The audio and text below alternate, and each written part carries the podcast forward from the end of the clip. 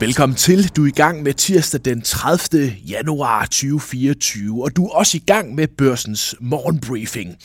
I dag om øh, blandt andet stærk dansk økonomi, om kinesisk krise, en ny dansk gigant og tysk krise. Mit navn er Lasse Ladefod. Her er dit overblik.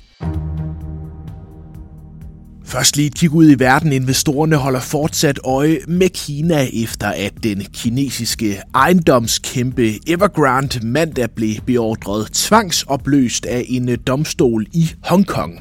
Evergrande har i over to år været på afgrundens rand grundet en massiv gæld på ca. 2.000 milliarder kroner, som øh, selskabet ikke kan servicere, derfor tvangsopløsningen. Evergrande øh, er den største ejendomsudvikler i Kina, eller var, og der har været øh, frygt for, at øh, kollapset skulle blive en slags Lehman Brothers øjeblik i Kina, men ifølge eksperter har det kinesiske styre fået slået ring om selskabet. I denne omgang fået beskyttet andre ejendomsselskaber. På markedet er der heller ikke panik. Hang Seng i Hongkong er faldet et par procent her i løbet af natten. Generelt er den store gældsbyrde i Kina dog noget, der bekymrer øh, økonomer og investorer globalt. Mens der er problemer i Kina, så går det umiddelbart bare derudad i Danmark. Godt nok har de høje renter sat sig i økonomien. Teknisk set var der i andet og tredje kvartal sidste år øh, en øh, recession. Men spørger man ude i industrien, så går det rigtig godt. Det kan du læse i børsen i dag. Næsten tre fjerdedele af tillidsrepræsentanterne i Dansk Metal vurderer, at økonomien i deres virksomhed er god eller meget god. Optimismen blandt tillidspersonerne er på samme niveau eller lidt højere end for et år siden. Deres vurdering har klangbund i de generelle tal. Beskæftigelsen er høj, næsten rekordhøj. I november steg industriens produktion med næsten 10 procent i Danmark. En fremgang, der især er drevet af, af medicinalindustrien, men der er også god aktivitet uden for. Økonomer udtrykker i børsen optimisme men svaghed på de europæiske markeder kan give problemer forude. Vi skal et smut til Tyskland om lidt. Hos Jyllandsposten Finans kan man læse, at 90.000 firmabilejere bliver ramt af fire år gamle skatteregler. Der er priskrig på bilmarkedet lige nu, øh, blandt andet indledt af Tesla, der har sænket sine priser. Det rammer både brugte og nye biler, men det prisfald har ikke sat sig i beskatningen af firmabiler. Det påpeger Business Danmark, som er fagforening for næsten 30.000 inden for salg og marketing. Her siger kommunikationschef Michael Krav Svendsen, man har lavet et system, hvor beskatningen øges, når bilpriserne stiger. Til gengæld falder beskatningen ikke, hvis priserne falder. Skat vinder altid. Det er en hån mod firmabilisterne, siger øh, kommunikationschefen i Business Danmark til Finans.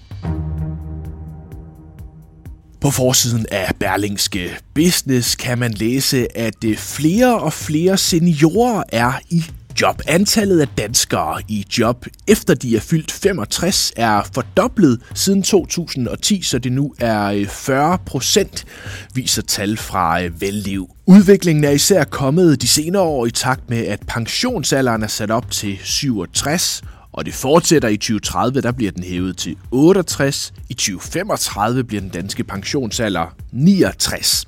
Det får flere til at arbejde længere, og det er vigtigt for dansk økonomi i fremtiden, siger flere eksperter til Berlingske. Der er der stor geografisk forskel på, hvor længe man arbejder. Gentofte har flest seniorer i øh, job. Her arbejder 58 procent af dem, der er over 65. Det skriver Berlingske generelt. Er Nordsjælland det område, hvor flest seniorer arbejder. Danmark har nu officielt fået en ny gigant inden for enzymer og biosolutions. Mandag kom fusionen mellem Christian Hansen og Novozymes endegyldigt på plads. De to kommer til at fortsætte under navnet Novonesis og bliver blandt verdens største biosolutions virksomheder med en ventet omsætning i år på 26 milliarder kroner og 10.000 medarbejdere. Fusionen er reelt Novozymes, der har overtaget Christian Hansen, som dermed slutter 149 års erhvervshistorie. Det er Novozymes aktie, der fortsat vil blive handlet, men den skifter navn til Novonesis øh, fra og med onsdagens handel på fondsbørsen. Og nu vi lige er ved mulige forandringer i øh, traditionsrige danske virksomheder. I aftes sendte ingeniørkæmpen F.L. Schmidt en pressemeddelelse ud. Her skriver man, at man vil undersøge muligheden for et salg af cementdivisionen. Det sker, da man øh, ser begrænsede synergieffekter mellem forretningsbenene mining og cement. F.L. Schmidt har siden lanceringen af sin strategi i begyndelsen af 2023 arbejdet med at adskille minedrift og øh, cementvirksomhederne. Samtidig så øh, sendte F.L. Schmidt i aftes også forløbige regnskabstal ud. Man omsat for 6 milliarder i seneste kvartal. En fjerdedel kom fra cement, som man altså nu vil undersøge et salg af.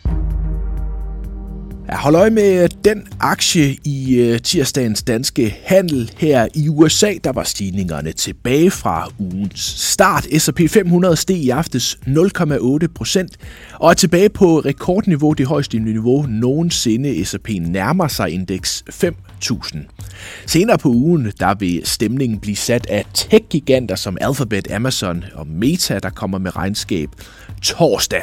I Danmark der steg til 25. 0,3% for ugen start. Ørsted, Pandora og Novo Nordisk endte i toppen. Som lovet slutter vi på Danmarks vigtigste nærmarked, Tyskland, der for nogle år siden var vækstlokomotivet i Europa, men nu er i problemer. Tyskland døjer med svag vækst, og det kan også ramme Danmark. Jeg har spurgt økonomisk korrespondent på børsen Kenneth Prafke om, hvor skidt det står til i tysk økonomi. Tysk økonomi har nærmest stået stille i to år. Sidste år der skrumpede økonomien faktisk en lille smule. Og de første nøgletal for 2024 de indikerer, at problemerne de fortsætter. For hele året der ligger økonomernes prognoser et sted mellem en lille smule vækst i tysk økonomi i år til endnu et år, hvor økonomien faktisk skrumper. Og det er det helt omvendte billede af tid inden coronakrisen, hvor tysk økonomi var Europas stærke mand. I dag der omtaler selv den tyske finansminister tysk økonomi som træt. Jeg har også spurgt, hvorfor det står øh, så skidt til syd for grænsen. Tyskland er blevet ramt hårdt af nærmest alle de store geopolitiske begivenheder de seneste år. De blev ramt hårdt af corona, fordi de handler så meget med Kina. De blev hårdt ramt af krigen i Ukraine og energikrisen, fordi de plejede at få det meste af deres energi fra russisk gas. Og de er blevet hårdt ramt af den massive statsstøtte, som både USA og Kina de giver deres elbilproducenter, fordi det tror de gamle tyske bilmærker, der udgør en stor del af tysk industri. Ja, jeg har også spurgt økonomisk korrespondent Kenneth Prefke om, hvilke konsekvenser det kan få, at tysk økonomi klarer sig så relativt dårligt. For danske virksomheder betyder det, at det er blevet lidt sværere at sælge til Tyskland. Ifølge Danske Bank er eksporten af danske varer i dag cirka 1 milliard kroner lavere hver måned, end den var i sommer. Men det betyder også, og det er måske lidt paradoxalt, at det i højere grad er de tidligere kriseramte sydeuropæiske lande, der driver væksten i Europa, og ikke det gamle vækstlokomotiv Tyskland. Tusind tak, fordi du lyttede til tirsdagens briefing. Hvis du har input eller kommentar, så send dem til os på podcast at borsen.dk eller til mig på laila Vi er tilbage igen i morgen. Indtil da, have en rigtig god dag.